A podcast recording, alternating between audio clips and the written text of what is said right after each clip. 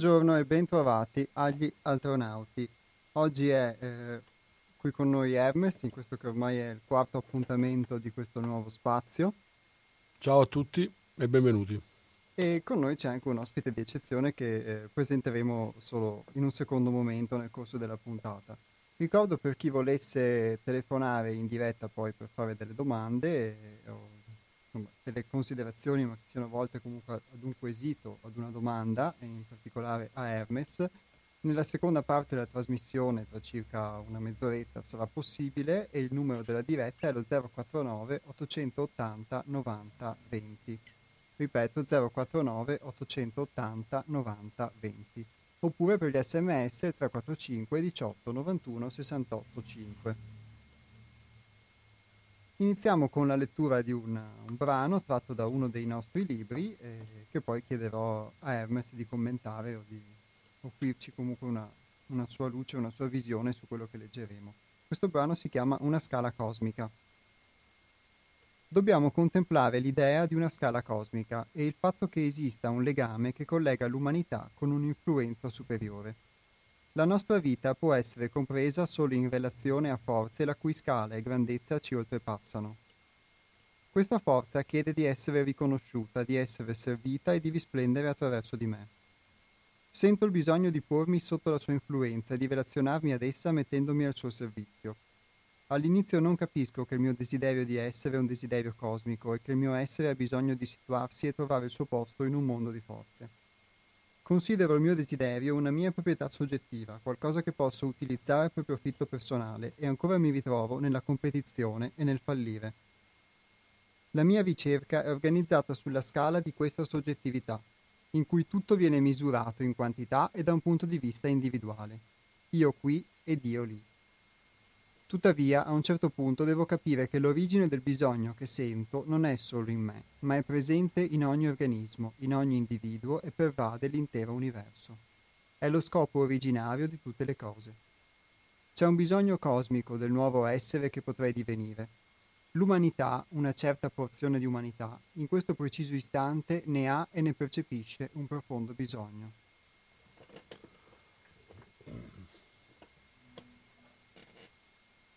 Sentiamo che senza la relazione con un'energia superiore, la vita non ha molto significato.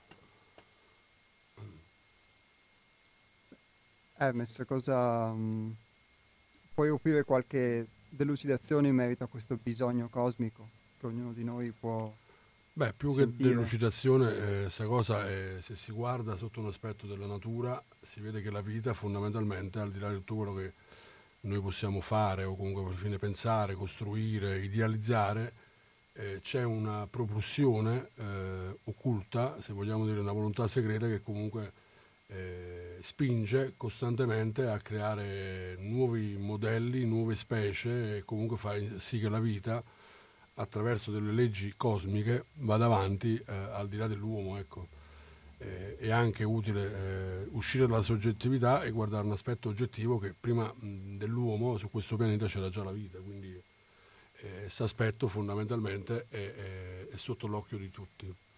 E questo desiderio eh, che comunque spinge eh, a mantenere in essere la vita e a farla evolvere, perché poi il processo che si sviluppa, come eh, ben si evince, è l'evoluzione eh, parte da un presupposto che questo desiderio eh, l'essere umano eh, l'ha concretizzato non più in una forma oggettiva, ma eh, soggettiva. Quindi eh, si è mutato in un desiderio di ottenere, di possedere, di consumare, di avere e tutti i processi che fondamentalmente poi rendono l'uomo eh, un essere non più divino ma ordinario, quindi che ha delle prerogative per poter concretizzare attraverso accessori esterni e quindi delle modalità per poter sentirsi eh, pieno, eh, per potersi eh, definire. Ecco. Mentre questa volontà segreta non fa altro che spingere costantemente, nonostante l'uomo abbia questa soggettività, a qualcosa di, che trascenda tutto questo processo. Se guardiamo gli ultimi 4-5 mila anni, che possiamo definirli anche storici, eh, l'uomo eh, ha concretizzato tutta una serie di forme per poter arrivare ai giorni nostri. Quindi noi la possiamo chiamare evoluzione, però se vogliamo guardare l'aspetto puramente essenziale e questa evoluzione non ci ha eh, permesso di creare delle condizioni esposte eh, sicuramente in ogni ordine eh, religioso e spirituale, eh, condizioni tipo una pace eh, mondiale, una fratellanza mondiale, una libertà mondiale, è un fatto che questa cosa qua è stata eh, diciamo, proposta da infiniti modelli, ma se vogliamo eh, guardare la realtà questa condizione non è ancora eh, appannaggio degli esseri umani. E quindi questa volontà ha necessità di esprimersi e lo farà fin tanto che l'uomo non eh, si metterà, come leggevi, al servizio di questa forza in modo totalmente, eh, diciamo, eh, impersonale. Eh, l'impersonalità è lo stato successivo quando l'uomo praticamente si individualizza e quindi crea eh, una forma centralizzata eh, di, di, sé e per fare questo deve per forza di cose venire a contatto con una parte essenziale interiore, noi la chiamiamo anima, mm, ma fondamentalmente è un essere psichico eh, che dà la possibilità eh, di poter avere una relazione preferenziale con quello che noi chiamiamo Dio. Quindi questo aspetto eh, in questo momento storico eh, si sta concretizzando una forma eh, molto ehm, copiosa eh, di cambiamento. E naturalmente eh, si è sviluppata già dal 2001, io credo, io, questa è una mia visione personale, eh, con torri, l'evento delle Torri Gemelle, nel 2009 si è succeduto un, un ulteriore evento con l'aspetto diciamo, del collasso del sistema finanziario che poi è stato ripreso e tamponato in qualche modo e oggi nel 2020 con questo discorso del coronavirus. Tutti questi processi stanno eh, incrinando quelle certezze e quelle sicurezze che prima fondamentalmente tutti davamo per scontati. Ecco, adesso i giochi sì, sicuramente sono in questo momento appannaggio di tutta una serie di eh, condizioni che si stanno sviluppando a livello mondiale. Noi facciamo gli spettatori, ma vi posso garantire che questi tre processi hanno permesso a tantissimi eh, esseri umani che avevano già una um, semiconnessione con questa forma eh, interiore di poter accedere a qualcosa, cioè sforare proprio sto, sto velo e quindi toccare eh, e entrare a contatto con questa sostanza che noi eh, chiamiamo col nome eh, Dio o Divina. E sicuramente eh, ci saranno dei processi dove ehm, tanti non avranno modo di potersi adattare a queste nuove modalità, ma credo fermamente che eh, questo, questa modalità porterà poi l'uomo a una nuova fase, perché l'essere umano attuale è un essere di transizione, l'abbiamo scritto in tantissimi modi, c'è un libro, il libro quinto, per chi vuole andare a leggere, è l'avvento dell'uomo nuovo, e ci sarà una condizione dove l'uomo, in, che noi conosciamo, eh, mentale, logico-razionale, verrà man mano sostituito eh, da eh, un eh, nuovo intelletto che guarderà un aspetto preferenziale con eh, una connessione eh, con dei valori totalmente diversi. E questi valori parleranno di unità, di fratellanza, di, di pace, eh, di armonia, di bellezza e di sicuramente connessione con quello che alla fine è il pianeta che è una cosa che eh, noi eh, strutturalmente, avendo perso contatto col desiderio della natura, abbiamo eh, mentalizzato questa struttura e se guardate, come già ho spiegato più volte, noi il pianeta lo utilizziamo solo per, poterci, eh, per poterlo sfruttare. Ecco. Dimentichiamo che questo pianeta è un organismo vivente, la scienza lo, lo spiega in tutti i modi, e noi potremmo essere sti medi tra uh, il pianeta, la Terra e il cielo, ma dobbiamo essere connessi eh, con tutti i due aspetti, sia con l'apice, con l'alto che col basso. E noi stiamo vivendo un periodo dove eh, non sappiamo chi siamo, eh, non riusciamo a definirci, ci definiamo attraverso dei modelli sociali, delle credenze, eh, delle apparenze, veniamo formati istruiti con tutta una serie di modalità che poi ci inducono a credere delle cose che fondamentalmente poi non ci danno mai quella pienezza, quella felicità e quella gioia che eh, dovrebbe essere una formula naturale dell'uomo. Ecco, questo posso aggiungere. Quindi questa scala cosmica è una scala fatta di gerarchie, come noi mangiamo gli animali, i vegetali, i minerali che stanno sotto di noi, sopra di noi non possiamo pensare che l'uomo sia l'apice dell'evoluzione. Se ci eh, mettiamo una sera e alziamo un attimo gli occhi al cielo, mm, se guardiamo quanti milioni di stelle vediamo, ci potremmo sentire piccolissimi, ma se lo facciamo anche durante il giorno, guardiamo il Sole che costantemente illumina il suo pianeta senza fermarsi mai, e noi abbiamo perso il contatto con questa forma gerarchica cosmica che poi fondamentalmente ci eh, introduce in un aspetto dove siamo eh, interdipendenti non solo eh, dall'aspetto del cibo, ma anche dall'ambiente in cui viviamo, quindi dalle condizioni che possono essere eh, anche planetarie, del sistema solare e ancora più avanti eh, della galassia in cui viviamo e delle eh, nebulose che vediamo attraverso. Quindi a, a, livello gerarchico, come se andiamo in basso troviamo prima molecole, poi troviamo cellule, poi troviamo atomi, cioè, ci sono dei mondi che sono interdipendenti, che costantemente interagiscono tra di loro, ma noi abbiamo perso contatto con queste realtà e quindi questa forma gerarchica non riusciamo a guardarla. La gerarchia l'abbiamo mentalizzata, quindi la gerarchia è praticamente eh, una delle regole che diamo a livello sociale per quanto riguarda l'aspetto eh, puramente eh, diciamo di, che c'è il comune, poi c'è la provincia, poi c'è la regione, poi c'è lo Stato, poi ci sono gruppi di stati, ma fondamentalmente questa è una gerarchia eh, convenzionale per poter creare de, delle responsabilità e de, dei compiti.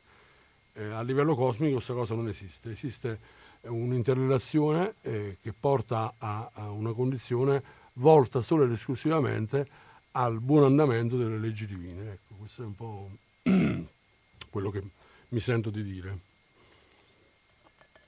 Sì, noi siamo abituati forse a pensare alla gerarchia come qualcosa di appunto solamente all'aspetto sociale, quindi non una logica di interdipendenza. Ma anche principal modo a qualcosa di negativo. Sì.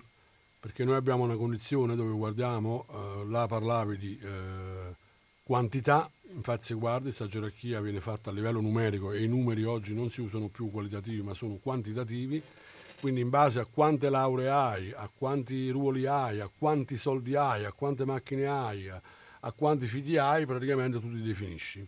Mentre in questo mh, processo gerarchico che va al di là diciamo, dell'aspetto puramente mentale, quindi razionale e logico, o istituito dall'uomo, c'è un, un processo di qualità. E la qualità parliamo di essenza quando parliamo di qualità. E noi la ricerchiamo principalmente nel vestire, nel cibo, ma quella forma non è bellezza, è estetica.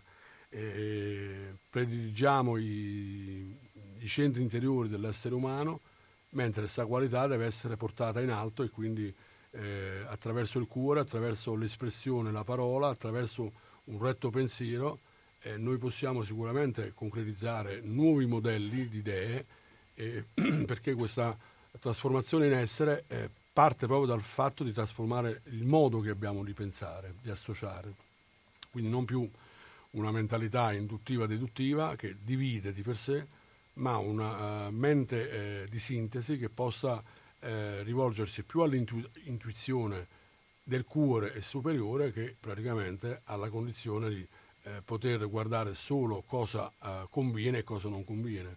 Quindi uscire dall'aspetto di ottenere costantemente, di pretendere e aspettarsi eh, delle cose dalla natura, dalla vita, perché la vita non ci deve proprio nulla, e creare delle condizioni dove eh, noi possiamo commensurarci e vivere in armonia con, non solo tra esseri umani, ma eh, con l'ambiente che, mm, in cui viviamo e anche con le leggi cosmiche che se ci sovrastano, se alziamo, come dicevo prima, eh, lo sguardo, eh, sono sempre praticamente di vedetta sopra di noi.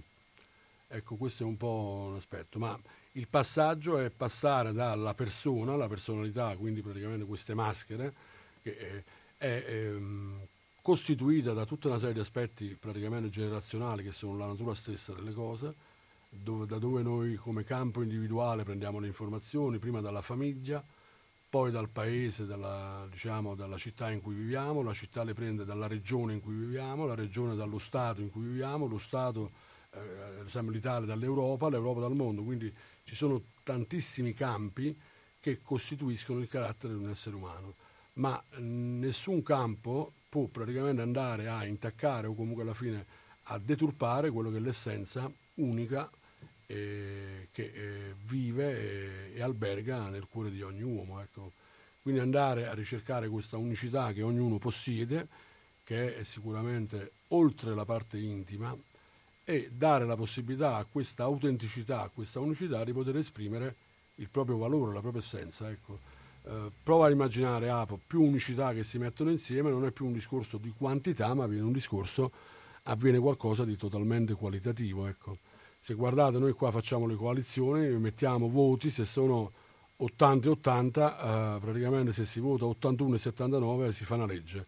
Eh, qua non esiste questo metodo, non è un metodo puramente eh, gerarchico, quantitativo, ma è una modalità essenziale della vita stessa che produce in base all'influenza, in base all'energia, alle forze in campo, produce delle condizioni dove praticamente l'essere divino che alberga in noi può esprimersi e quindi creare le giuste condizioni eh, che vanno al di là di quello che poi per noi è giusto sbagliato, buono o cattivo o male bene.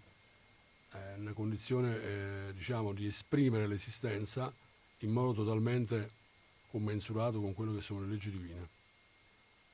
Ed è un processo a cui noi siamo tutti chiamati e chi lo fa praticamente perché crea una scelta costituente e inizia a sentire che dentro c'è qualcosa che non va, che questo sistema, questo mondo come lo stiamo vivendo, non può essere più rattoppato o comunque alla fine creare delle gerarchie ancora più inflessibili come si stanno creando per darci una sicurezza e una certezza di poter mangiare e dormire sotto un tetto, cioè noi dobbiamo cercare di creare delle condizioni dove possiamo andare oltre questo che abbiamo già sperimentato.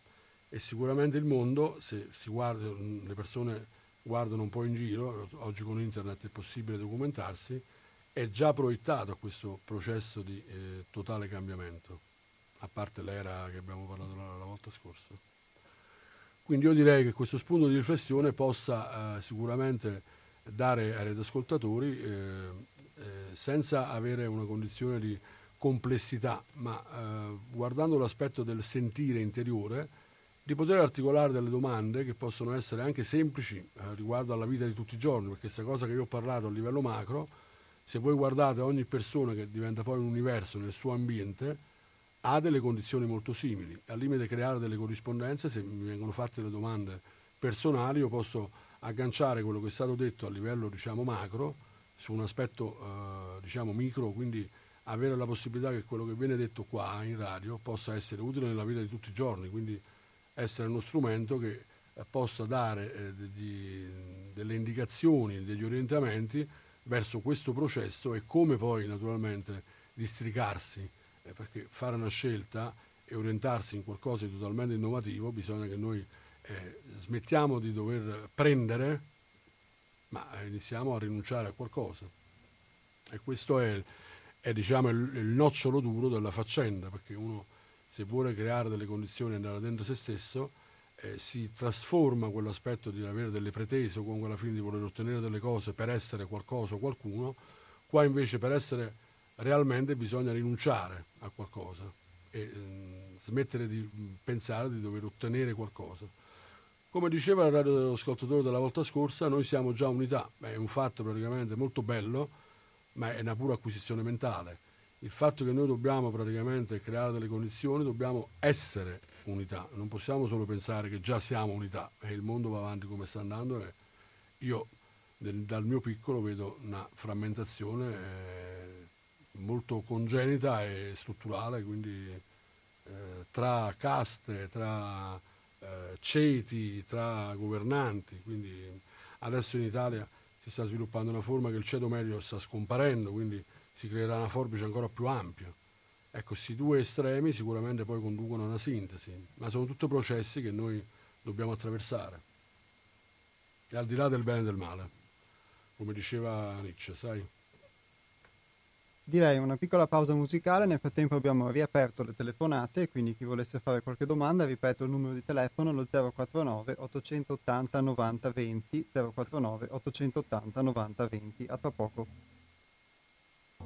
Torniamo in diretta, vi ricordo il numero di telefono che è lo 049 880 90 20 se avete qualche osservazione da fare a quello che è stato detto al, a questo primo intervento di Hermes oppure anche se avete delle domande anche magari uh, prendendo spunto proprio da quello che ha detto lui relativo magari a questioni mh, della vostra vita, della vita di tutti i giorni perché abbiamo parlato di scale cosmiche e poi pianino siamo discesi, Hermes ha dato anche una visione su che cosa sono queste scale o gerarchie insomma, di interdipendenza, però eh, il senso della trasmissione è appunto quello di toccare eh, la vita di tutti i giorni.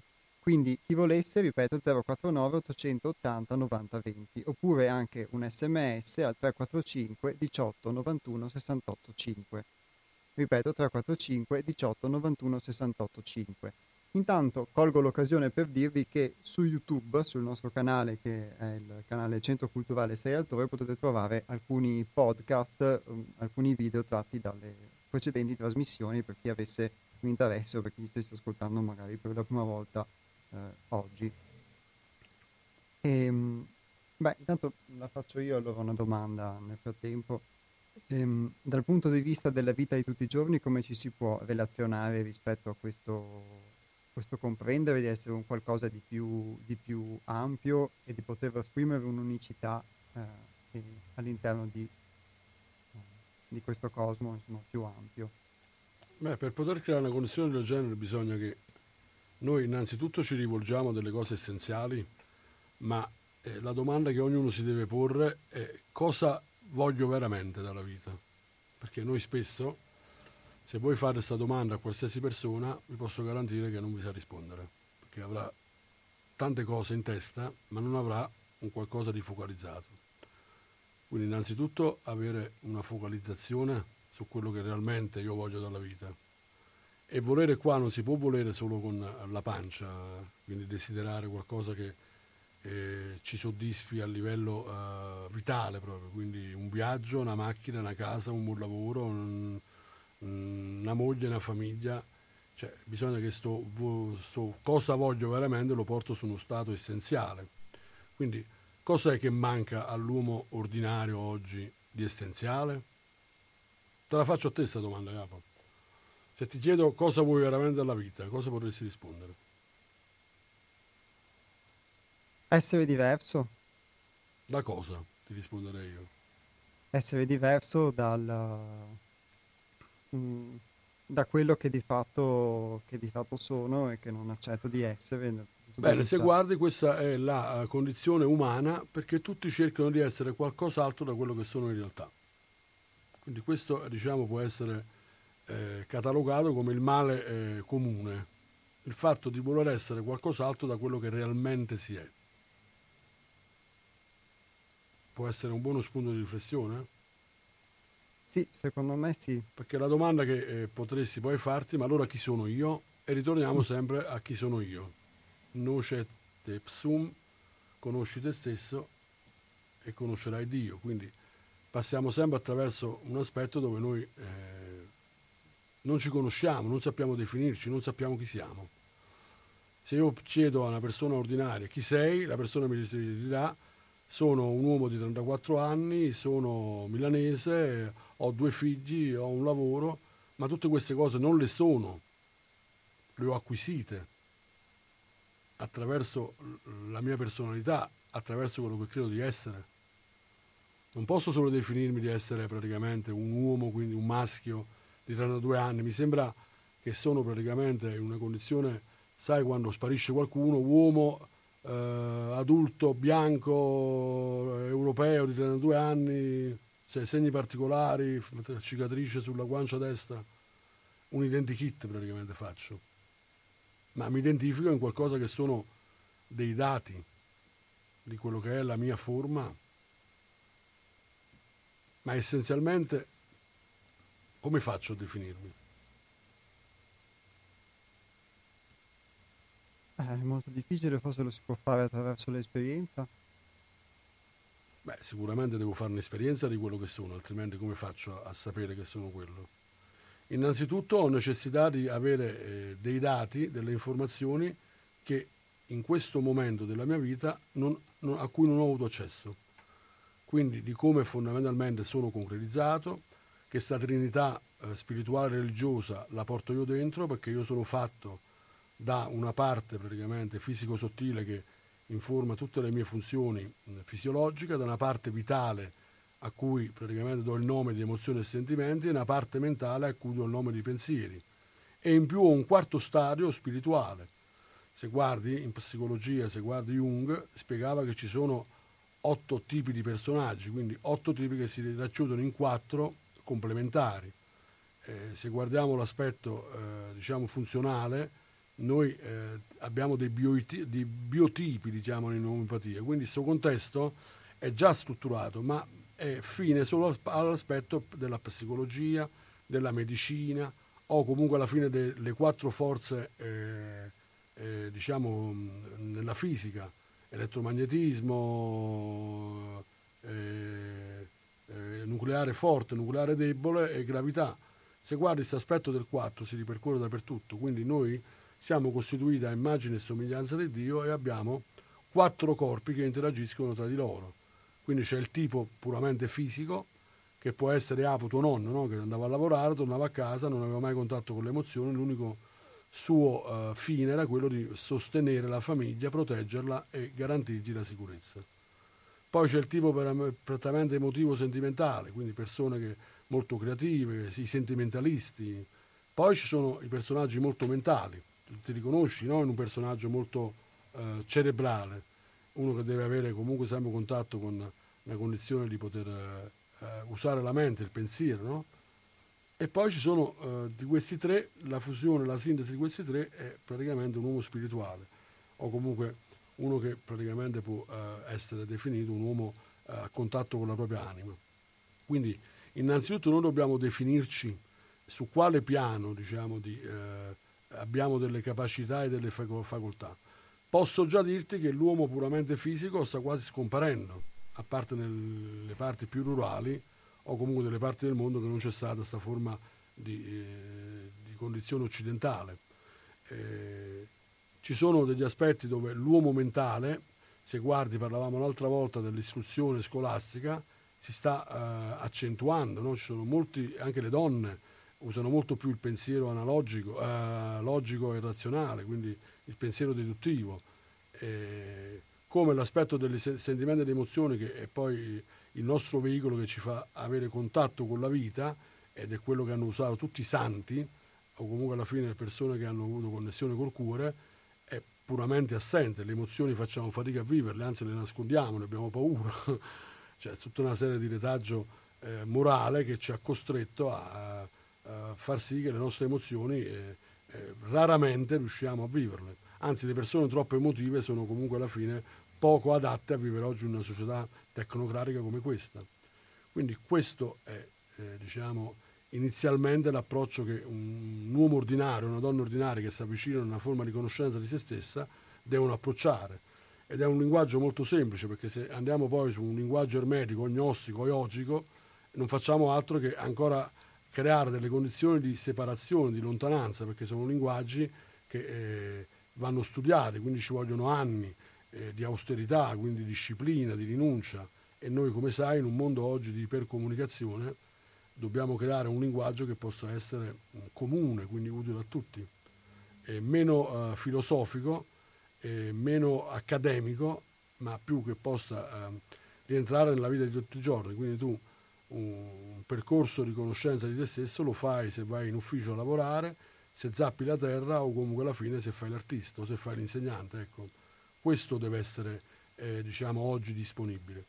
E allora il centro altrove eh, come primo eh, obiettivo cerca di ricordare all'uomo il suo stato originale ed essenziale e invita quanti lo desiderano a un cammino di risveglio e di rinascita interiore. Cioè bisogna ricostruirsi dentro e non più fuori con accessori, credenze e, e cose quantitative che come abbiamo già visto non rendono felice l'essere umano. Questo è il primo passo su cui noi cerchiamo di lavorare. E questa trasmissione con questi quattro incontri, Fraternità, io ho deciso di fare quattro incontri, che come diceva Iapo poi se volete eh, a sequenza li potete riascoltare su YouTube, eh, cercano, hanno cercato in modo molto umile e modesto di portare un messaggio e che attraverso di me cerca di concretizzarsi nella vita di tutti i giorni.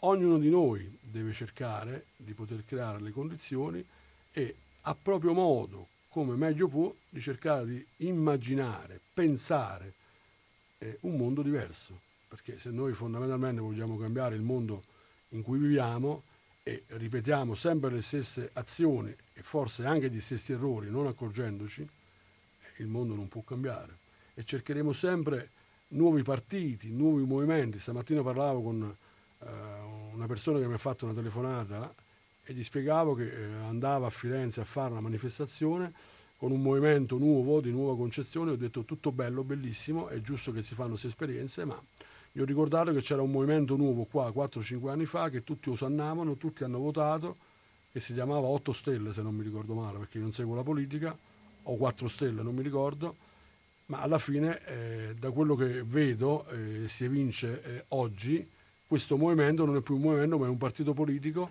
che ha creato le stesse correnti di un partito politico e non fa altro che assurgere a un ruolo che fondamentalmente di movimento ha ben poco. Ecco, quindi le cose noi cerchiamo di rinnovarle, ci eh, eh, prodighiamo, eh, mettiamo persone totalmente al di fuori dai contesti, ma la, l'agenda che si segue in politica oggi, non solo in Italia, è qualcosa che è dettata da gerarchie, e qua parliamo di gerarchie, che esulano dalla politica, quindi sono al di là, oltre la politica. E quindi cambiare questo mondo vuol dire cambiare noi stessi, cambiare l'approccio che abbiamo con questo aspetto di questo globalismo che fondamentalmente ha portato grandissime innovazioni, ma è basato sul profitto, sul produrre e consumare, eh, siamo sempre là, non riusciamo a connetterci con quello che è la vita. Perché eh, se ci deve essere una condizione eh, di questo tipo, eh, si basa sulla produzione, quindi io devo ogni anno produrre di più e quindi devo trovare persone, esseri umani che, che consumano. E quindi viviamo in un mondo che noi chiamiamo consumistico, l'unica cosa che comunque alla fine consuma è il fuoco, ma quando il fuoco consuma praticamente non rimane niente, rimane cenere. E noi arriveremo a, alla cenere, cioè cosa vogliamo più bruciare? Non so se eh, rendo l'idea su quello che dico. Quindi questa cosa deve partire dall'essere umano che deve iniziare a consumare eh, la sua fiamma interiore rivolta a qualcosa di essenziale. Quindi non badare a tutte quelle cose che si possono ottenere all'esterno, che poi, come abbiamo visto, non danno pienezza, perché l'uomo cerca pienezza.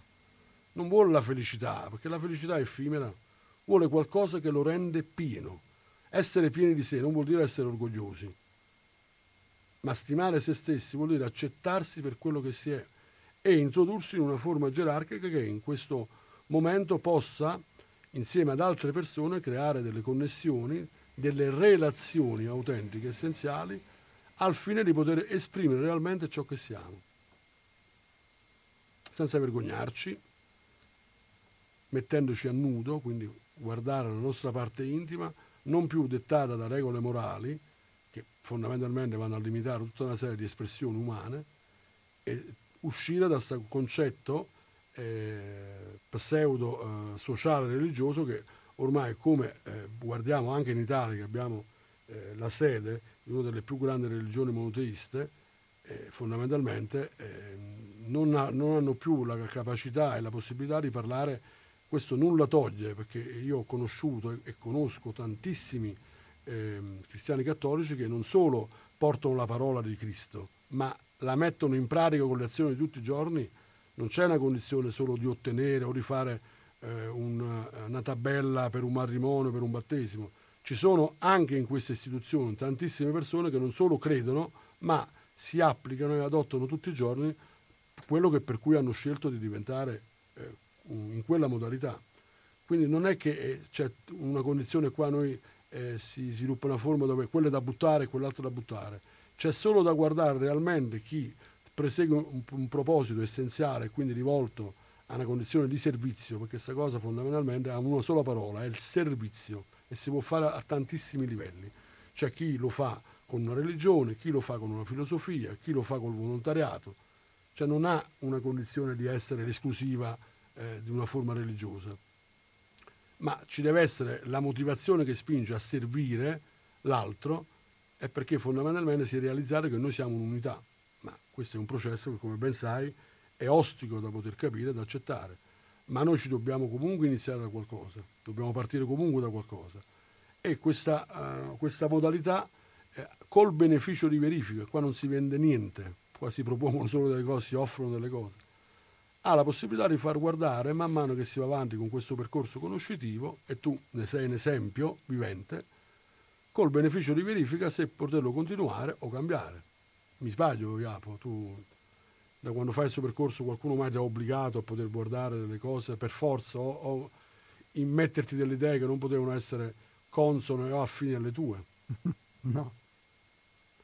Quindi c'è una piena libertà anche nel proporre questa modalità. È una famiglia elettiva, come tutti sanno, si sceglie, non si può uh, imporre. Anche come quando ci sposiamo con un partner, quella è una famiglia elettiva, scegliamo il nostro partner. Una volta non si faceva neanche questo.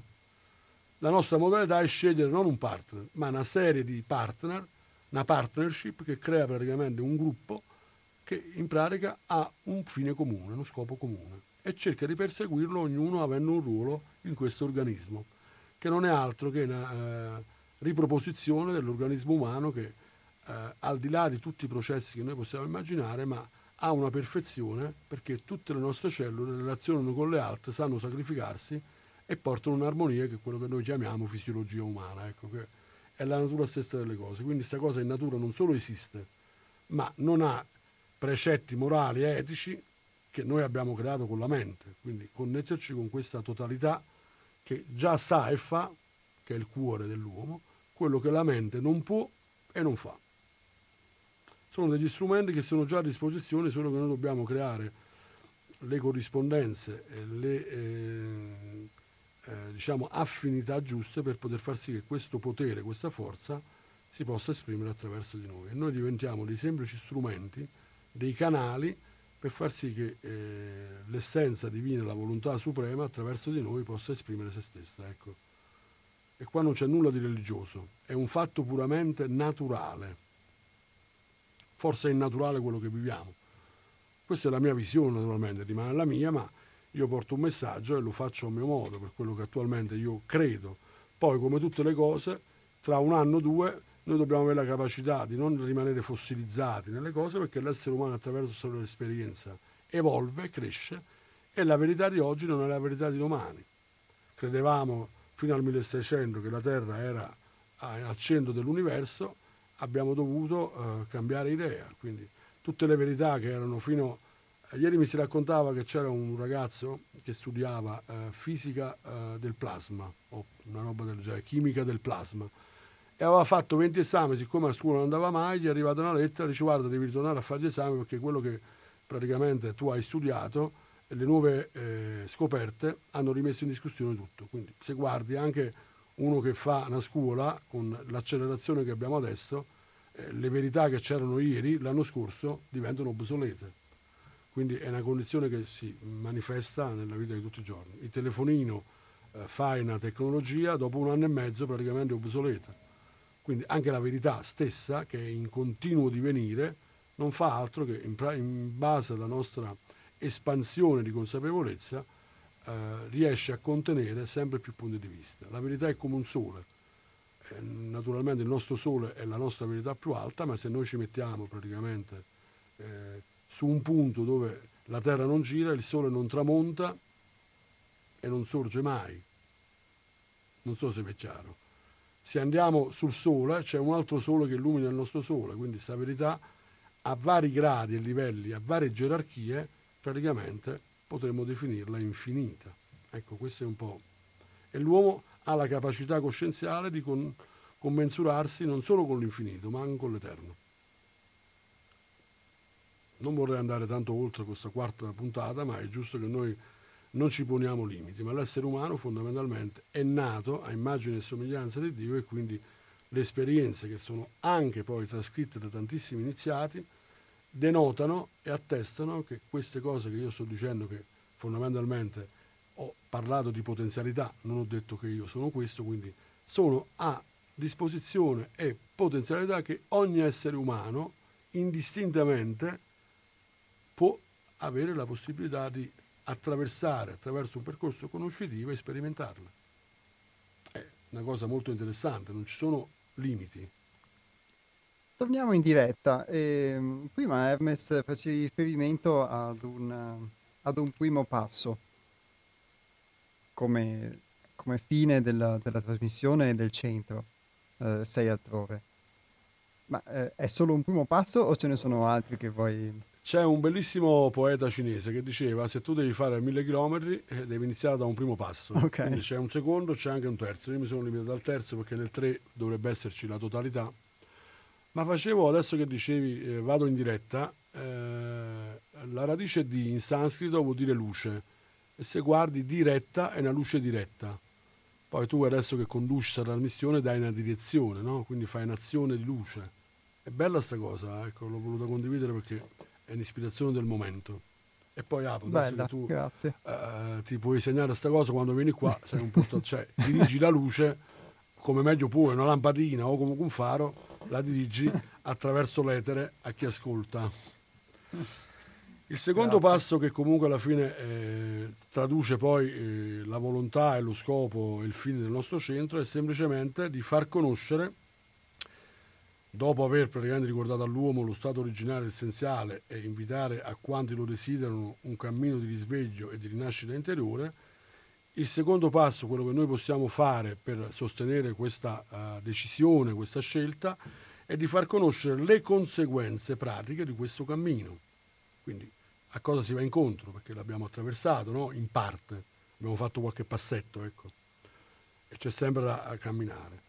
A volte facciamo due passi avanti, tre passi indietro, ma l'importante è che ci sentiamo e quindi far conoscere le conseguenze pratiche di questo cammino, e cioè le tappe del processo del cambiamento interiore. Quindi cosa vuol dire cambiare interiormente? Quindi tutta una serie di aspetti che io nei giorni scorsi, visto le mie eh, diciamo, esperienze, li ho definiti semplicemente non i mal di testa o, o i mal di schiena, i mal d'ego.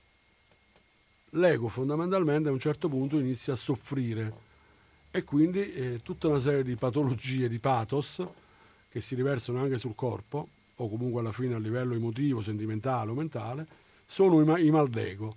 E naturalmente chi ha attraversato già eh, eh, sta strada, sai, eh, il cammino di nostra vita, diceva Dante, eh, che è andato un po' avanti col percorso, riesce sicuramente a poter spiegare a modo proprio per la sua esperienza che queste cose sicuramente sono eh, naturali, perché chi si volge verso un, un cammino di trasformazione, ma questa cosa la vedete anche in natura, se io devo praticamente fare una casa dove, in un posto dove ci sono degli alberi e via dicendo, trasformerò anche l'ambiente, quindi eh, si crea questa condizione. Quindi il secondo passo, rispondi Apo, è far Sì. conoscere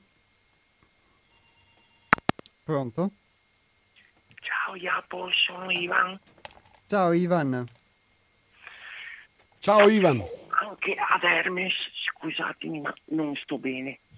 Volevo farti una domanda Hermes, ciao. ciao caro. Volevo chiederti come mai nella vita di tutti i giorni mi capita di avere persone che magari da tipo da cattive, da arroganti, da, da scontrose, da scorbutiche, da maleducate, magari gli capita qualcosa di bello, tipo, no, qualcosa di bello, tipo gli capita una malattia, gli capita un, un qualcosa magari che le cambiano e da maleducate, da cattive, da questa cosa qui diventano più buone e diventano più amorevoli.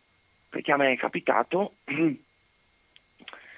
di avere una persona di- che praticamente una volta era che non mi capiva, che non mi sentivo amato da lei, non mi sentivo voluto bene. Adesso da, da come era prima, da quando ho avuto una malattia che è stata anche all'ospedale qualche mese fa, adesso è diventato un angelo. Praticamente da, da cattivissima è diventato scusate, Allora, ti, rispondo, ti rispondo in due modi. Allora, la prima è per esperienza personale che la malattia, la patologia, rende l'uomo onesto. Eh, quale miglior eh, personaggio eh, che va dal medico malato sa raccontare i propri sintomi e le proprie paturnie meglio del malato stesso? Quindi il malato è costretto a guardare i propri limiti e quindi eh, chiunque vive una patologia o comunque alla fine una limitazione o eh, un handicap ha la capacità di essere molto onesto con se stesso e quindi lo rivendica con gli altri. La seconda cosa che posso dirti è che questa persona che tu dici che prima era cattiva, era comunque alla fine eh, poco socievole e via dicendo, tutte le persone che adottano questa modalità non sono cattive di per sé, ma si difendono da qualcosa, temono qualcosa, hanno paura di qualcosa e quindi eh, creano delle condizioni per eh, non avere contatto con la propria paura, si difendono in questo modo. La terza cosa che posso dirti, perché i passi sono sempre tre, è che prima mi hai detto questa persona con te prima era eh, poco affabile, non era per niente diciamo armonica. Eh, sei sicuro che solo lei avendo avuto questa patologia, sia cambiata il modo che eh, ha di vederti e anche tu nel fatto che lei abbia avuto questa patologia e sia diventata diciamo, più vulnerabile, non hai eh, abbassato delle barriere e la vedi anche tu in modo diverso? Ecco, ti lascio con questo spunto di riflessione e spero che il mio contributo sia stato utile. Beh, okay? diciamo, che, beh diciamo, che, io comunque con lei non, mi, no, non ero neanche io come, come volevo perché ero, non mi sentivo capito, non mi sentivo amato. E quindi mh, mm, prova a guardare Adesso... le tre cose che ti ho detto, sai, perché alla fine racchiudono eh. tutta questa spiegazione che stai dando. C'è una variante sicuramente che è sempre a due, sai, la sua paura fondamentalmente, la sua cattiveria si rifletteva anche sul tuo non sentirti accolto, non sentirti capito, ma adesso eh, ma che lei ha abbassato le barriere, l'hai abbassato anche tu, e si è concretizzato qualcosa di essenziale. Quindi... Beh, ma, ma, avevo co- ma, avevo anch'io paura di lei una volta. Caspita, la sua paura era anche la tua. Esatto. non può non essere così. Mm-hmm. Allora, eh, nell'aspetto di conoscere se stessi si passa su una fase diversa. Non si guarda più su aspetto praticamente duale e quindi ognuno poi fa la parte della eh, vittima e l'altro del carnefice e poi a rotazione del salvatore della vittima ma si sviluppano degli strumenti tra cui uno di questi è il distacco consapevole che noi in gergo mentale chiamiamo discriminazione. Quindi io che inizio a conoscere me stesso cerco di distaccarmi dalle cose che praticamente ancora eh, non riesco a gestire. E quindi tante questioni, tante volte che io voglio affermare la mia idea, voglio imporre il mio modo di vedere o mi sento frustrato, cerco di guardare non l'altro, di come mi tratta, ma riguardare la reazione che io ho interiormente. Ecco, quindi conoscere se stessi dà tutta una serie di strumenti che possono orientarti ad avere una padronanza totalmente diversa, quindi gli altri avranno sempre meno potere sulla tua uh, esperienza e quindi la tua sofferenza degli altri si limiterà proprio al minimo indispensabile. Ecco, il conoscere se stessi non è un distaccarsi dal mondo, ma integrarlo il mondo. Ma per farlo io devo conoscere quali sono i miei limiti e creare dei confini, perché ci sono delle cose in noi che fondamentalmente noi siamo nati con una tara e abbiamo necessità di conoscere per poter, sai come dicevo, qualcosa che ti fa male, se lo conosci lo eviti, no? All'inizio lo eviti, poi la maestria sta nel poter integrare anche quello che fondamentalmente possiamo definire le nostre paure. E più paure integriamo, vuol dire integrare, vuol dire trasformare, superare, più l'essere umano eh, eh, diventa completo. Sì, va bene, allora volevo ringraziarti, volevo chiedere l'ultima cosa a Iapos. Iapos. Sì. Volevo chiederti l'ultima cosa. Mi ricordo che una volta ci lasciavi quando andavi via con le frasi, le perle di saggezza che ci mandavi le rose, la, sì. che ci regalavi, ti ricordi? Dal, dal Rosetto, sì, dal libro di aforismi. Dai, Iapo, dai, lo vedi? Lo vedi? Iapo, eh, hai fatto bene, Ivan, tu sei, sei un santo. Ne, ha, ne hai eh, ancora per caso? Ma no, ne ha, ne ha, un libro intero, solo che lui è un po' stitico, As- diciamo così. Ascolta, prima di andare via, me ne puoi dedicare una per Sara di Rovigo, per favore? Per Sara di Rovigo. Sì. Va bene, al termine della puntata. Segnati, Iapo, segnati. La de- dedica a Sara di Rovigo una pillola per, da parte di Ivan, dal cuore di Ivan. Va bene, sì. Ivan. Sarà Ivan, fatto. cerca di riguardarti e rimettiti, sai che tu sei okay. un'anima nobile e ce n'è bisogno un sacco adesso. Ok. Forza e coraggio. Ciao Grazie, Ivan. Allora, Grazie ciao carissimi. Ciao. Ciao, un abbraccio. Ciao, ciao. Grazie Ivan. Io proseguo con eh, la lettura del secondo passo che volevo solo eh, riconfermarlo e far conoscere le conseguenze pratiche di questo cammino, come facevamo adesso con Ivan, fatalità c'è stata telefonare che abbiamo già messo in pratica questa cosa, quindi dare degli spunti di riflessione in sintesi, perché come dicevo qua non si vende verità a nessuno, e cioè le tappe del processo del cambiamento interiore. Ivan è stato proprio perfetto nel poter telefonare e fare quella domanda. Iapo, la terza, il terzo passo? Il terzo passo? Lo, lo, lo, lo leggiamo dopo la pubblicità, dai. Ok, va bene. Reclamo. poco allora. Torniamo in diretta. Ricordo per chi volesse chiamarsi lo 049 880 90 20. E qui in trasmissione c'è Hermes che ci stava parlando dei... Sta, aveva, doveva leggerci ancora uno degli ultimi sì, eh, non c'è più solo io, ma c'è anche eh, lei. È arrivata praticamente direttamente eh, con l'ultimo volo che c'era dal Madagascar, Mel. Buongiorno, Buongiorno a tutti, il viaggio è stato bellissimo, rapido. Mel c'era praticamente eh, già in, in, atmosfera, poi adesso si è materializzata. Che dopo sicuramente io, mh, siccome eh, con questo quarto incontro poi prenderemo una pausa, se no Iapo eh, si lamenta che non ha più spazio per fare interviste perché mi ha già es- espresso questa sua, sua mancan- mancanza. Allora volevo ehm, in pratica eh, finire con eh, quello che alla fine è il nostro fine, eh, ma spiegare una cosa poi dopo cercando di essere molto conciso e sintetico.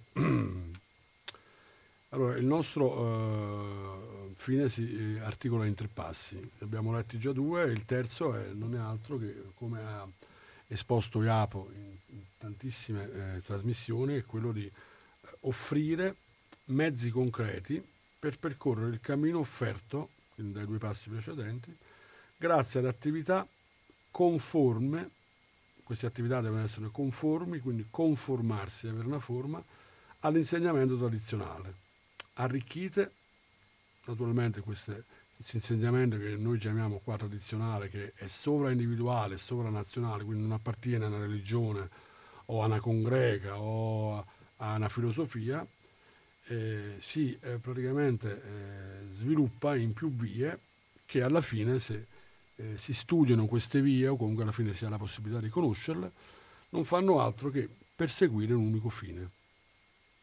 L'unico fine è quello il risveglio dell'uomo. Naturalmente, noi abbiamo spiegato più volte che se ci deve essere un risveglio dell'uomo, non si può non ammettere che c'è qualcuno che dorme eh, in India parlano della liberazione, la chiamano um, moxa. Eh, se c'è qualcosa da liberare vuol dire che qualcuno è schiavo. Cioè noi invece guardiamo la liberazione ma non guardiamo.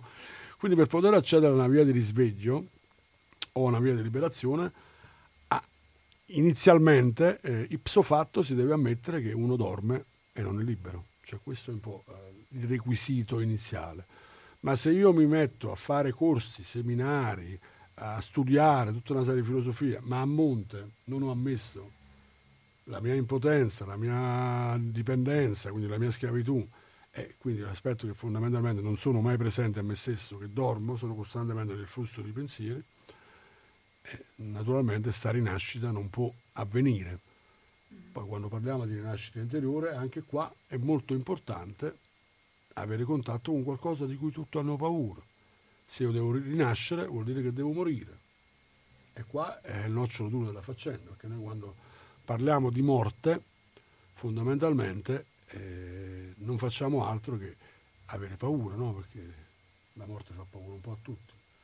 Ma in una vita, se voi guardate, muoiono i rapporti, muoiono gli stati, muoiono le piante, muoiono i cicli, le stagioni, quindi si muore costantemente. Noi siccome abbiamo perso il contatto con la realtà viva della vita, del principio di vita, e, e mentalmente la mente ha questa uh, capacità di voler sempre fluire e quindi si sviluppa un aspetto spazio-temporale dove praticamente si cerca di rendersi immortale attraverso i ricordi, attraverso le memorie, ma fondamentalmente un uomo per poter trasformarsi e cambiare veramente deve morire a quello che era. Io facevo l'imprenditore e sono dovuto morire a quella condizione, che non era solo un vestito, ma eh, era un investimento di oltre 25 anni di lavoro che alla fine racchiudeva un grosso spazio della mia personalità. Anche quando uno finisce la scuola deve morire a quello che è lo studente, deve iniziare un processo dove si deve inserire nella società. I cambiamenti, quando abbiamo 13 anni che andiamo dalla terza media alla prima superiore, moriamo a quella realtà, quindi sta morte non deve essere percepita come una morte fisica, ma deve essere percepita come una morte delle eh, mentalità, delle credenze che noi fondamentalmente eh, dobbiamo lasciare per far entrare qualcosa di nuovo. L'aspetto più importante è che noi dobbiamo ripulire il vaso, cioè sta coppa deve praticamente essere sgombra per poter mettere qualcos'altro. Se siamo già un vaso stracolmo e già tracimiamo di tutta una serie di informazioni spesso inutili, qualsiasi cosa noi possiamo andare ad ascoltare o leggere non rimane nulla, perché noi siamo una coppa e oltre ad essere praticamente un principio maschile, siamo anche un principio femminile che poi è quello che realmente dà la eh, concretezza alla vita, la sostanza femminile, e imparare che questi due principi in noi convivono, c'è un lupo nero e un altro bianco, eh, le religioni li chiamano angeli e demoni, parlano della stessa cosa, solo che fanno la distinzione che l'angelo è il buono e il demonio è il cattivo, fondamentalmente queste due entità non possiamo separarle perché la vita stessa è la notte e il giorno, è chiaro? Nell'attimo in cui noi facciamo questa separazione scendiamo dalla vita. Dobbiamo armonizzare, perché eh, sai, anche i diavoli fanno le pentole senza i coperci, i coperci poi li mette l'angelo. Tante volte eh, quelle cose che noi riteniamo più cattive che ci capitano nella vita, non so, una separazione, abbiamo paura oppure perdiamo un lavoro, è una cosa praticamente che malediciamo, quindi quando parliamo di maledizione parliamo di cose mh, diaboliche, eh, a un dato momento ci troviamo in una condizione e si apre un mondo totalmente nuovo che se non avessimo avuto quell'esperienza negativa non avremmo avuto la possibilità di accedere a qualcos'altro. Non so se vi è chiaro. Poi questa cosa la potete portare in ampi spazi diciamo, di manifestazione e quindi di esperienza, fino ad arrivare a vedere che tutto fondamentalmente è l'anima mundi che si esprime attraverso tantissimi modi e quindi attraverso le piante, attraverso i minerali, attraverso i vegetali, attraverso gli animali, attraverso l'uomo e oltre l'uomo attraverso processi cosmici, quindi attraverso i pianeti, attraverso, l'abbiamo già detto prima. Quindi è un'unica volontà segreta, io la chiamo così, ma possiamo dire un unico Dio, solo che abbiamo visto l'altra volta che questo Dio ha 50.000 modalità di essere interpretato, che nella sua forma trina e non duale, quindi non esiste solo il diavolo e l'acqua santa, ma se è trino ci deve essere qualcos'altro ma questo è l'enigma che lascio ai radioascoltatori scoprire. Ecco, ci vuole un medio e allora potremmo anche rivalutare che essere mediocri non è per niente sbagliato. Essere al centro vuol dire avere la possibilità di guardare due aspetti, due poli e poterli integrare. Ecco, questo è un po'. A questo proposito ehm, ribadisco quello che ho detto nella prima puntata, che eh, in questo momento storico eh, un ruolo molto importante ce l'ha il principio femminile. Qua voglio naturalmente puntualizzare che il principio femminile non si parla di donne o femmine, perché come spiegavo poc'anzi il principio femminile esiste anche nei maschi, negli uomini, perché noi fondamentalmente abbiamo un'anima e un animo, lo spiegava Jung nella sua eh, forma nuova di psicologia. E questi due enti, che poi possiamo definirli eh, diavolo e l'acqua santa, eh, sono in noi fondamentalmente, lo, ne parlano anche la filosofia greca, se guardate eh, la filosofia praticamente dei romani, ma comunque questa cosa è, va oltre me e i tempi. Io l'ho solo praticamente poi letta, conosciuta e appurata attraverso le mie esperienze, quindi è una cosa che sarà sempre detta. Questo aspetto fondamentalmente di questo rinnovamento, di questa rinascita a livello proprio di razza umana, passa attraverso il principio femminile. E le donne, e anche gli uomini che hanno questa capacità di poter vivere questo principio femminile che parla di eh, un sentire particola- particolare, che non è eh, una sensazione dei sensi, ma è un sentire intuitivo, interiore, che qua parliamo di cuore, eh, hanno un ruolo molto importante. Quindi questa nuova eh, umanità sarà praticamente concretizzata attraverso il principio femminile e le donne che stanno uh, praticamente oggi sentendo sempre più mh, forte questo richiamo sicuramente avranno la possibilità di poter mettere in pratica, quindi concretizzare questo flusso eh, di rinnovamento che eh, sicuramente eh, mh, dovrà in qualche modo potersi poi concretizzare nella vita di tutti i giorni. E a questo proposito, a Melli ormai sono quasi quattro anni, credo che è al centro altrove, è stata qua in radio già altre volte, ehm, visto che eh, Iapo l'ho vestito anche con un, un pandan, ma non mi sembra do, donna, e quindi chiedo a me, fortuna che è arrivato, se no doveva lui poi dopo... e gli abbiamo evitato questa, questa performance. Va bene Iapo, sei contento? Grazie, sì. Come umano, lei diceva il buon Fracchia. E quindi eh, per eh, chiudere diciamo, questo mio intervento eh, vi leggo i tre passi eh, di quello che il nostro centro attraverso questa trasmissione, attraverso le eh, proprie diciamo, oh, attività e attraverso le cose che organizza, cosa realmente cerca di proporre attraverso le nostre esperienze, che non sono delle verità assolute, ma sono una modalità altra per poter eh, diciamo, interagire con la vita in questo momento storico e dopo passo la parola a Mel che ci darà una sua visione di come il principio femminile, eh, secondo lei, può dare un contributo a questo eh, mondo che sta praticamente cambiando sotto gli occhi di tutti, anche se non si vede o non vogliamo vedere. Allora, il centro altrove, e ho invitato Iapo poi quando apre la trasmissione a ricordarlo, tre piccoli passi, eh, si eh, snoda e cerca di poter eh, portare il proprio messaggio attraverso questi passi. Il primo è di ricordare all'uomo lo stato originale ed essenziale e invitare a quanti lo desiderano un cammino di risveglio e di rinascita interiore. Il secondo passo, far conoscere le conseguenze pratiche di questo cammino, e cioè le tappe del processo del cambiamento interiore che immancabilmente si verificano e il terzo è offrire mezzi concreti per percorrere il cammino offerto grazie ad attività conformi all'insegnamento tradizionale.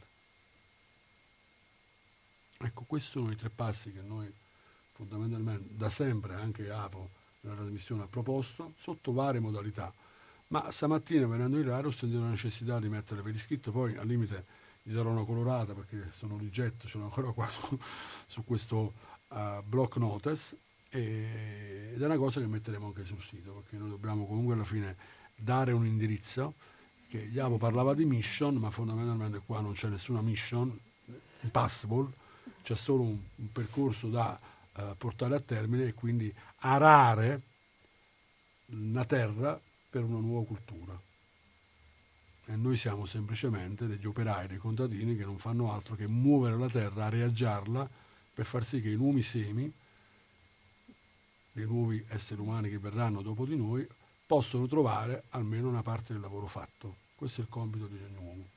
Come raccogliamo i frutti di piante che hanno seminato i nostri nonni, noi dobbiamo praticamente creare la connessione e lasciare, noi siamo un seme fondamentalmente, lasciare delle piante che possono dare buoni frutti. Ecco, passo la parola a Mel, vi ringrazio tutti e dopo vi saluto eh, e con l'auspicio di eh, poi rivederci presto. Prego Mel. Sì, l'importante è fare poi i frutti, ecco li vedremo. Eh, come la donna può in questo momento essere mh, mm, importante ad avere un ruolo? Ehm, innanzitutto è direi indispensabile riconoscere che uno stato di emancipazione a cui ha avuto accesso negli ultimi decenni non ha assolutamente nulla a che vedere con l'evoluzione di cui si sta parlando, anche se il passaggio era ovviamente obbligato. Eh, a volte ci consideriamo emancipate rispetto magari a situazioni che vediamo in Medio Oriente perché non giriamo col ciadoro, non abbiamo certe costrizioni, ma eh, anche una donna occidentale prima di uscire di casa è sottoposta ad una serie di eh, incombenze, mascherature, dal fard alla tinta ai capelli una serie di, eh, di, parvenze che deve assumere per essere accettata dalla società eh, che eh, fanno parte appunto dell'emancipazione che la vuole in un ruolo anche di mh, lavoratrice anche molto affermata che la costringono in un processo diciamo abbastanza eh, innaturale ehm, serve eh, che le donne ammettano che questa emancipazione non è sufficiente a, ad affrontare un'evoluzione, serve ammettere che siamo alle soglie di questa evoluzione, che non c'è più eh, così ehm, da prendere alla leggera, adesso è ricominciata la movida, ma abbiamo passato mesi poco tranquilli e, e questa evoluzione, questo bisogno di, di, cambiamento si farà molto prepotente, ehm, è una questione da affrontare. C'è necessità eh, che si cerchi dentro di noi mh, e che si ammetta che anche l'istruzione a cui abbiamo accesso non è un'istruzione completa, ci vuole una conoscenza, bisogna avere accesso ad una conoscenza differente di come funzionano i principi, delle leggi, un sacco di cose a cui adesso in, davvero in pochi hanno avuto eh, il permesso di accedere. Mm, la donna ha in sé un potere biologico, che è quello proprio innato, che la costituisce, che è quello di poter accogliere qualcosa che è differente da sé. Siamo preposte a creare la vita, siamo preposte a dare la vita, a sfornare neonati e, e già questo ci predispone a quella fratellanza di cui abbiamo accennato l'altra volta, che è differente dalla consanguineità. Mm, non è necessario avere dei figli mm, per sentire questo dentro di sé, non è necessario aver avuto figli per sentire che è fondamentale eh, poter accettare gli altri, poter anche operare in senso di, eh, di collaborazione, anche mh, mm, con un livello di amore differente da quello che... Sorge una domanda che eh, è utile che diamo anche poi una risposta a chi ci ascolta. Cos'è che limita attualmente la donna a poter guardare questa forma di essere già eh, in contatto col proprio interiore, con la propria intuizione? Perché, come dicevi, porta un seme dentro, riesce a creare un due da un uno, l'uomo non ce l'ha questa cosa qua, quindi il principio femminile dell'uomo eh, non può sviluppare materialmente una creazione. Cosa che limita attualmente le donne per poter accedere a non apparire, perché prima parlavi di apparenza, quindi ad essere ciò che si è? Quello che ci limita è che ancora ci riconosciamo, ancora la donna si riconosce attraverso gli altri. E, ehm, proprio attraverso le relazioni che ha con gli altri lei trova la sua identità. Non ha di per sé ancora eh, creato un'identificazione proprio, non si è ancora individualizzata, anche se questo è un concetto difficile da concepire, perché una donna che è affermata, ha la macchina, la casa, un ottimo lavoro, un'ottima posizione, un'estrazione sociale invidiabile dal mondo intero, farà fatica a dire eh, che non si sente qualcuno, non si sente qualcosa, ma di per sé eh, un buon indirizzo in una carta d'identità non è sinonimo di nulla. Poi, ehm, se ancora eh, devo rivestire ruoli per essere accettata dalla società e devo mm, arricchirmi di cose esteriori, esterne a me, per considerarmi e per essere valida, eh, ancora vuol dire che qualcosa pecca. Poi, Ecco, queste cose che hai detto, che una donna praticamente non può accettare di non essere individualizzata, hai parlato di tutti orpelli che parlavo prima, di accessori che adesso si mettono, quindi un'immagine ideale che dà un senso Ecco, per poter realmente che la donna possa accedere alla propria intimità e quindi alla sua potenza, no potere, la donna deve praticamente non guardare più l'aspetto esteriore, ma interiorizzarsi e andare a sublimare un retaggio culturale che dura ormai da 2000 anni, una condizione molto particolare, in cui l'aspetto essere femminili, essere davvero donne, è costato tantissimo, perché in questo eh, diciamo, angolo del pianeta in Occidente, attraverso tutta una serie di forme eh, morali, religiose, che hanno avuto la propria utilità in quel tempo, eh, tu che fondamentalmente adesso hai una certa età, fai parte di questo retaggio culturale. Assolutamente sì. Quindi se non andiamo a sublimare, a trascendere quelle paure ancestrali che la donna porta dentro, non c'è modo di poter accedere a un potere superiore, perché se ne aveva paura.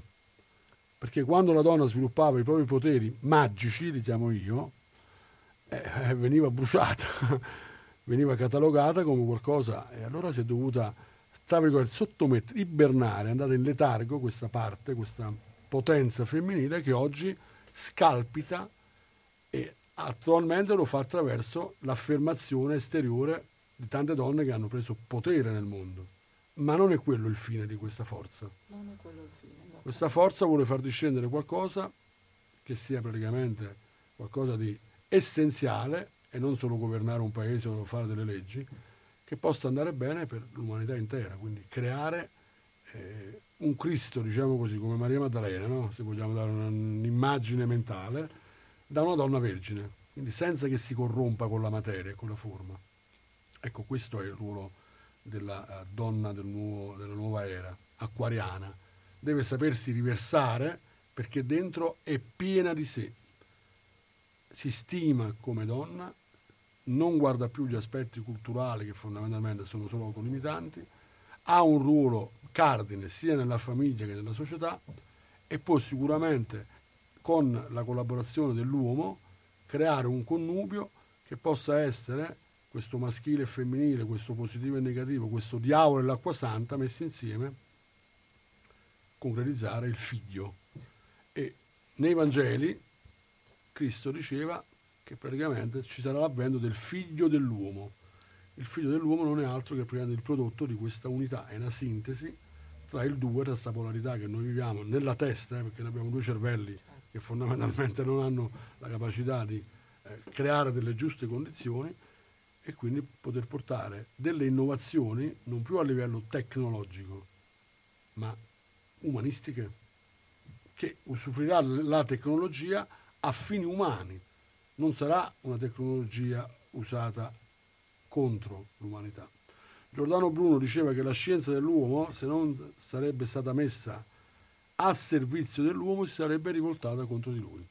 Lo diceva nel 1600 e io eh, credo molto fermamente che se noi non mm, prendiamo una direzione verso questo senso, questa cosa accade. Col transumanesimo che stiamo vedendo, app, eh, droni e tutte quelle cose che ormai state vedendo che fondamentalmente mirano solo a un controllo, diciamo, sistemico di quello che devono essere addirittura le funzioni fisiologiche. Quindi è una cosa che leggete sul giornale, non lo sto dicendo io. Quindi la predizione di Bruno era molto... C'era anche una bellissima profezia dei Catari, 200-300 anni prima, nel 1321, quando c'è stata fatta una crociata cristiani contro cristiani, pochi la studiano e la ricordano.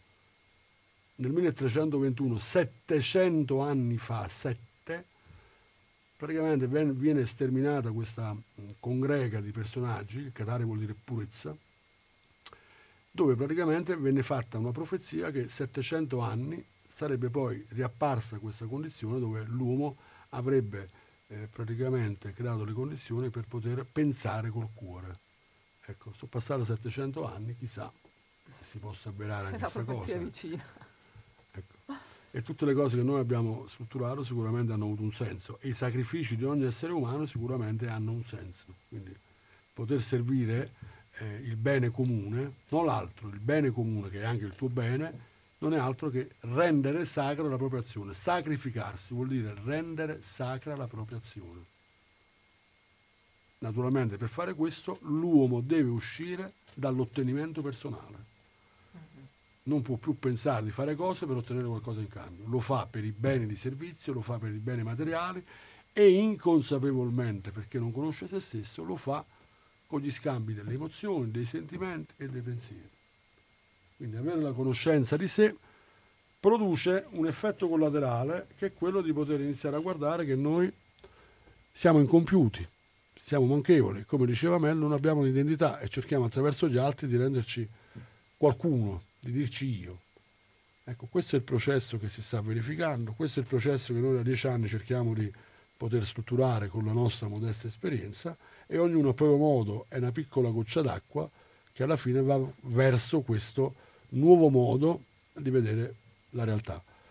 E noi siamo estremamente dipendenti dall'illusione e quando ce la tolgono abbiamo degli shock molto potenti. Io eh, rimango ad essere un buon contadino, che d'altronde ho insegnato praticamente a chiunque è venuto là eh, come arare la terra e come fare l'orto e nel mio piccolo cerco di farlo anche per quanto riguarda diciamo, una funzione di fare una cultura celeste. Ecco. E con questo eh, ringrazio eh, di aver avuto pazienza, di avermi ascoltato. Io ho cercato di portare un messaggio pratico e concreto per quello che facciamo. non è detto che comunque alla fine non proseguirò altre trasmissioni, se Diapo mi invita sicuramente vengo e ci saranno delle cose che comunque alla fine volevamo fare con delle persone che collaborano con me eh, su degli aspetti un po' particolari diversi, ma se avremo modo al limite verrò anche io all'intervista e vi lascio con un auspicio eh, che tutto proceda per il meglio e che ognuno possa orientarsi in modo molto sincero e spontaneo verso la propria parte vera. E ridò la parola a Mel, io vi saluto e vi ringrazio tutti. Prego Mel. Sì, ringrazio anch'io mh, tutti gli ascoltatori, li invito a, a, scriverci anche alla mail del centro se hanno domande più personali eh, a cui magari necessitano una risposta senza eh, diciamo, il passaggio radio. E ringrazio Radio Cooperativa per la possibilità, per queste puntate che eh, speriamo abbiano toccato più cuori possibili. Grazie a tutti. Vi invito anche a chi vuole eh, di poter scrivere direttamente su info, se ha delle domande personali, basta che praticamente rivolga a me eh, la richiesta e io so, sarò ben felice di poter eh, contribuire con eh, la mia modesta visione, se posso dare degli spunti ben venga. Approfitto eh, di poter ringraziare anche io Radio Cooperativa eh, perché eh, con questa eh, trasmissione e con questa diciamo, struttura permette di poter eh, dare voce a eh, tanti personaggi che hanno un modo alternativo di vedere le cose, ci sono delle, delle trasmissioni molto interessanti e quindi a, a qualsiasi ente, qualsiasi struttura che a proprio modo, nel proprio piccolo e modestamente cerca di eh, proporsi in modo alternativo a quello che praticamente è un sistema di comunicazione di massa che ormai è eh, centralizzato, polarizzato solo su un, un, un, punto che non so qua dire quale perché fondamentalmente basta guardarsi intorno e invito Iapo a um, mandare il messaggino del finale alla rosa dei venti a, ai radioascoltatori e vi ringrazio ancora e Jacopo, vuoi fare un'osservazione tu di questa ultima trasmissione perché è stata molto pregna? No, direi che io mm, davo poi alla fine della trasmissione, da 5 minuti, la, lo spunto floreale finale. Ecco. E, volevo solo ricordare l'indirizzo email, come l'avete citato, che è info-seialtrove.it, per chi volesse mandarci comunicazioni via email. Jacopo ti sei astenuto, ma va bene così. Farai meglio la, la prossima volta, dirai di più. Iapo, solo tu, il fatto che ci sei praticamente arricchisci la trasmissione e il centro altrove. Basta che ci credi. Grazie e buona vita a tutti. Grazie Hermes, a tra poco una breve pausa musicale prima della fine della trasmissione. E nel salutarvi vi ricordo quelli che sono i contatti del Centro di Pedagogia Evolutiva 6 Altrove, oltre all'indirizzo email che è info-6altrove.it come avevamo detto prima della pausa musicale.